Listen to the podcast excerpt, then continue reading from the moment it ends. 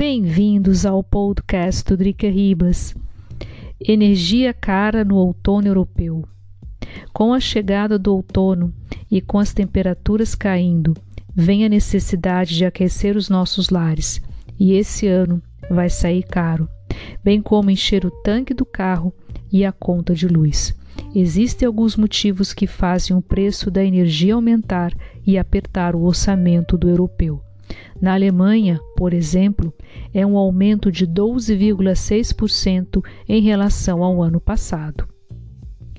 No caso da gasolina, uma das razões é o aumento da procura do petróleo, especialmente após a pandemia. A OPEC, Organização dos Países Exportadores, não aumentou a produção do número de barris de petróleo. A produção continuará pequena e o petróleo caro. No caso do gás, a Rússia é uma das maiores produtores de gás para a Europa e se utiliza disso para fazer pressão no continente, especialmente em um momento em que as relações entre russos e europeus andam bem difíceis, especialmente com a prisão do opositor russo Alexei Navalny. Alternativas para a produção de energia. A cada começo do outono e inverno vem sempre o questionamento: como utilizar menos energia no frio? Com as temperaturas mais baixas, as pessoas começam a se movimentar de carro, especialmente aquelas que vivem fora dos grandes centros urbanos na Europa Central. Com menos luz natural, começa-se a ligar a luz artificial, ligando o interruptor mesmo, seja pela manhã ou fim de tarde. Com isso, pesa no orçamento doméstico.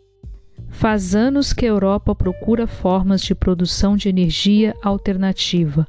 Uma delas é a instalação de moinhos de ventos, a chamada energia eólica. Aqui na área de Viena e estado da Baixa Áustria, tem vários desses instalados. Há um cálculo de que pelo menos 50% das casas recebam essa energia aqui na Áustria. No caso da gasolina e do diesel, a alternativa apresentada é o carro elétrico, mas esse ainda é muito caro. Para aqueles que desejam comprar um carro elétrico, o preço mínimo é de 20 mil euros. Ainda há problemas das tomadas, nem sempre disponíveis nas cidades ou prédios. Para aqueles que vivem em casa, a alternativa é colocar uma tomada na sua garagem. O investimento é caro, mas rentável a longo ou médio prazo. Aquecimento caro, cuidado com as janelas. Outro grande desafio para as famílias europeias será o custo do aquecimento. Há uma previsão de pelo menos de 100 euros a mais do que foi o ano passado.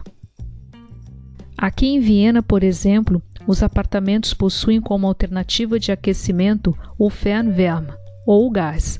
O Fernwärme utiliza a energia do lixo queimado para o aquecimento. Outras formas de aquecimento é o Heizöl, uma espécie de diesel ou queima de madeira. A primeira alternativa, além de ser cara por conta do preço do petróleo, não é considerada apropriada por conta da emissão de CO2, inimigo do meio ambiente e responsável pelas mudanças climáticas. A segunda alternativa depende da maneira de obtenção da madeira, madeiras produzidas de forma ecologicamente correta. Por fim, o aumento do preço da energia afetará os nossos bolsos. Se você possui carro e precisa dele, especialmente para trabalhar, vai sentir. Se você vive em um centro urbano com transporte público, vale considerar essa alternativa de locomoção. No seu domicílio, se você vive aqui na Europa Central, não deixe de averiguar as suas janelas. A vedação das mesmas é muito importante para evitar pagar aquecimento mais do que necessário, especialmente nos apartamentos antigos, cujas janelas, em muitos casos, devem ser trocadas. Esse foi mais um podcast do Drica Ribas. Eu espero que vocês tenham gostado. Não deixe de seguir o, o agora o website Drica Ribas Vida Europa. Não deixe de seguir o podcast. Não deixe de me seguir nas redes sociais. E até breve. Cuide-se muito.